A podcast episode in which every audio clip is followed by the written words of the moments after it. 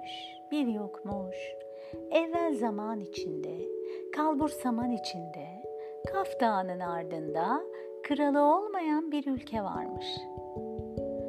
Her tarafı sarı beyaz papatyalarla kaplı bu ülkeyi dünyalar güzeli bir kraliçe yönetiyormuş. Kraliçe gibi sarayının da güzelliği dillere destanmış. Zira kraliçe en meşhur mimarlardan daha yetenekli, elinden bin bir türlü iş gelen çok zevkli bir kadınmış.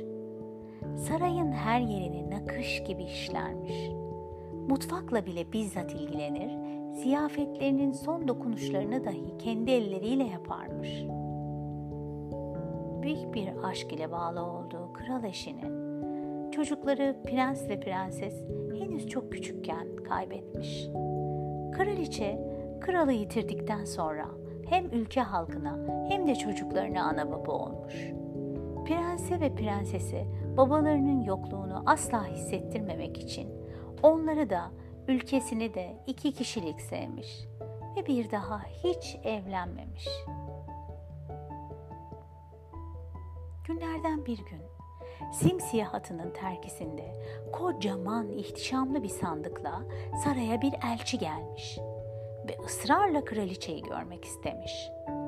Elçi krallarının uzun zamandır bu ülkeye sahip olmak istediğini ve eğer kraliçe evet derse onunla evlenerek ülkesinde barış ve zenginlik içinde yaşamaya devam edebileceğini söylemiş. Üstelik sandığın içindeki mücevherleri de nişan hediyesi olarak kabul etmesini iletmiş. Kraliçe çok öfkelenmiş ve elçiye sandığı da alıp gitmesini emretmiş. Asla ve asla böyle bir teklifin tekerrür etmemesini istemiş. Ülkemi hiçbir şekilde teslim etmeyeceğim. Burası benim ve çocuklarımın tek yuvasıdır demiş. Elçi ısrar edince muhafızlar üstüne kapaklanmış ama o arbedede kraliçenin göğsüne bir hançer isabet etmiş. Ah. Fakat garip bir şey olmuş. Hançerin girdiği yerden papatyalar yeşermeye başlamış. Kraliçenin göğsü adeta çiçek bahçesine dönmüş. Kısa zamanda kraliçenin bu mucizesi tüm ülkeye yayılmış. Zamanla komşu ülkelerde duymuş ve ülkenin adı çiçek kalpli kraliçenin ülkesi olarak dillerde yer etmiş. Gel zaman, git zaman, prens de prenses de büyümüş. İkisi de denizler gibi kocaman ve mavi gözlü, altın gibi sırma saçlı, ışıl ışıl gençler olmuşlar. Güzellikleri neredeyse güneşi gölgede bırakıyormuş. Çok geçmeden yakışıklı prens güzel bir saraylı genç kıza gönlünü kaptırmış. 40 gün 40 gece süren şaşalı bir düğünle evlenmişler. Senesinde de çok tatlı bir oğlan çocuğu sahibi olmuşlar. Öyle böyle yıllar geçmiş. Sarayda her şey yolundaymış yolunda olmasına ama kraliçe çok üzülüyormuş. Çünkü kimselerin bakmaya kıyamadığı prenses kızı gelen hiçbir talibini kabul etmiyor, annesinin yanından bir dakika ayrılmıyormuş.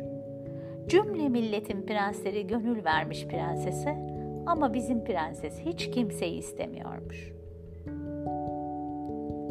Annesinin yalnız bırakma fikri kalbini acıtıyormuş.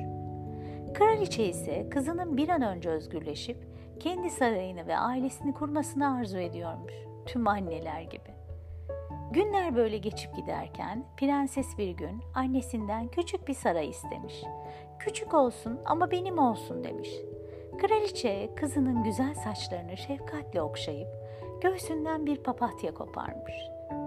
Ve bu papatyayı beğendiği yerin toprağına ekip 21 gün boyunca her sabah sulamasını söylemiş. Sularken de şu sözleri söyle demiş. Dua ettim kalbimden, söyledim gül dudaktan. Niyet ettim, diledim yüce Allah'tan.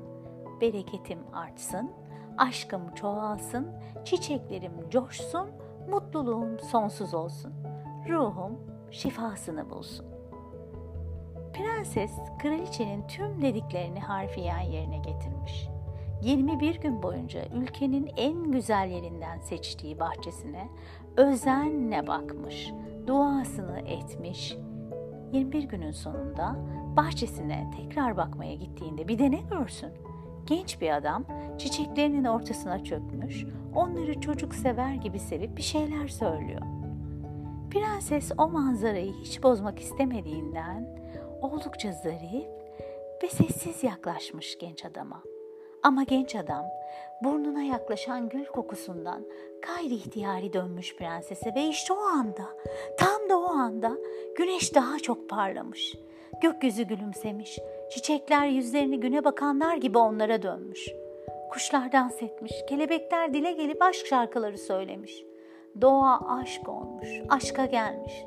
Prenses ve genç adam birbirlerinin gözlerinin içinde aşka düşmüş.